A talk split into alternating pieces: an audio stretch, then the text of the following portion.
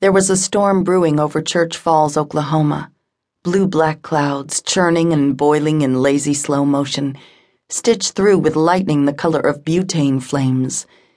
It had a certain instinctual menace, but it was really just a baby, all attitude and no experience.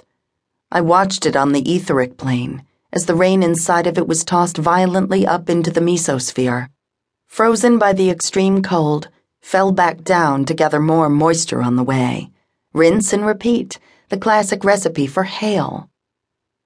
Circular motion inside the thing. It was more of a feeling I had than anything I could see, but I didn't doubt it for a second.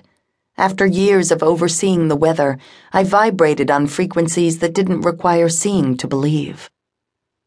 I gathered power around me like a glittering warm cloak and reached out for, Stop.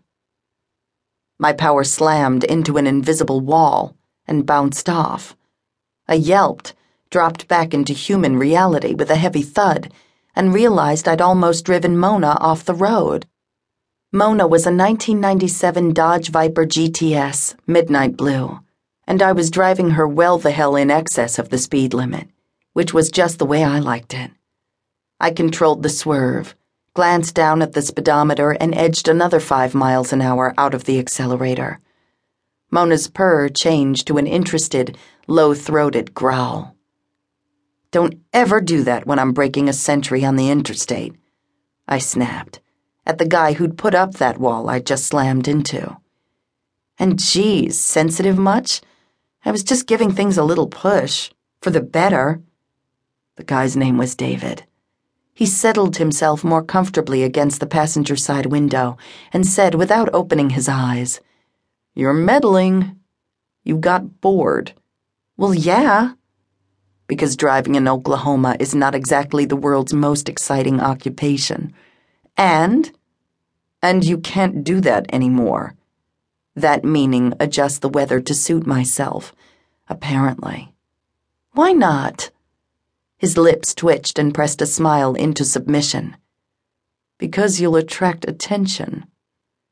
And the fact I'm barreling down the freeway at over a hundred. You know what I mean. And by the way, you should slow down. I sighed. You're kidding me. This is coasting. This is little old lady speed. NASCAR drivers would have heart attacks. Slow down before we get a ticket. Chicken. Yes, he agreed solemnly. You frighten me. I downshifted, slipped Mona in behind an 18 wheeler, grinding hell for leather east toward Okmulgee and parts beyond, and watched the RPMs fall. Mona grumbled.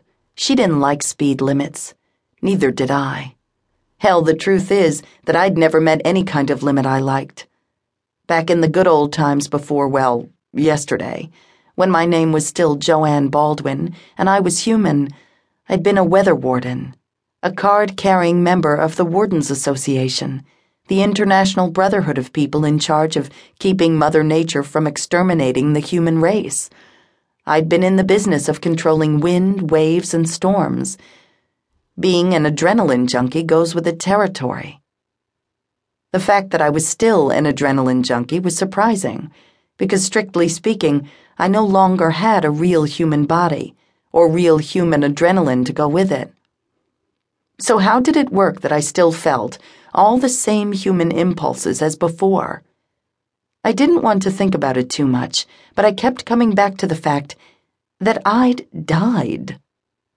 Last mortal thing I remembered, I'd been a battleground for two demons tearing me apart, and then I, metaphorically speaking, opened my eyes on a whole new world with whole new rules. Because David had made me a Djinn.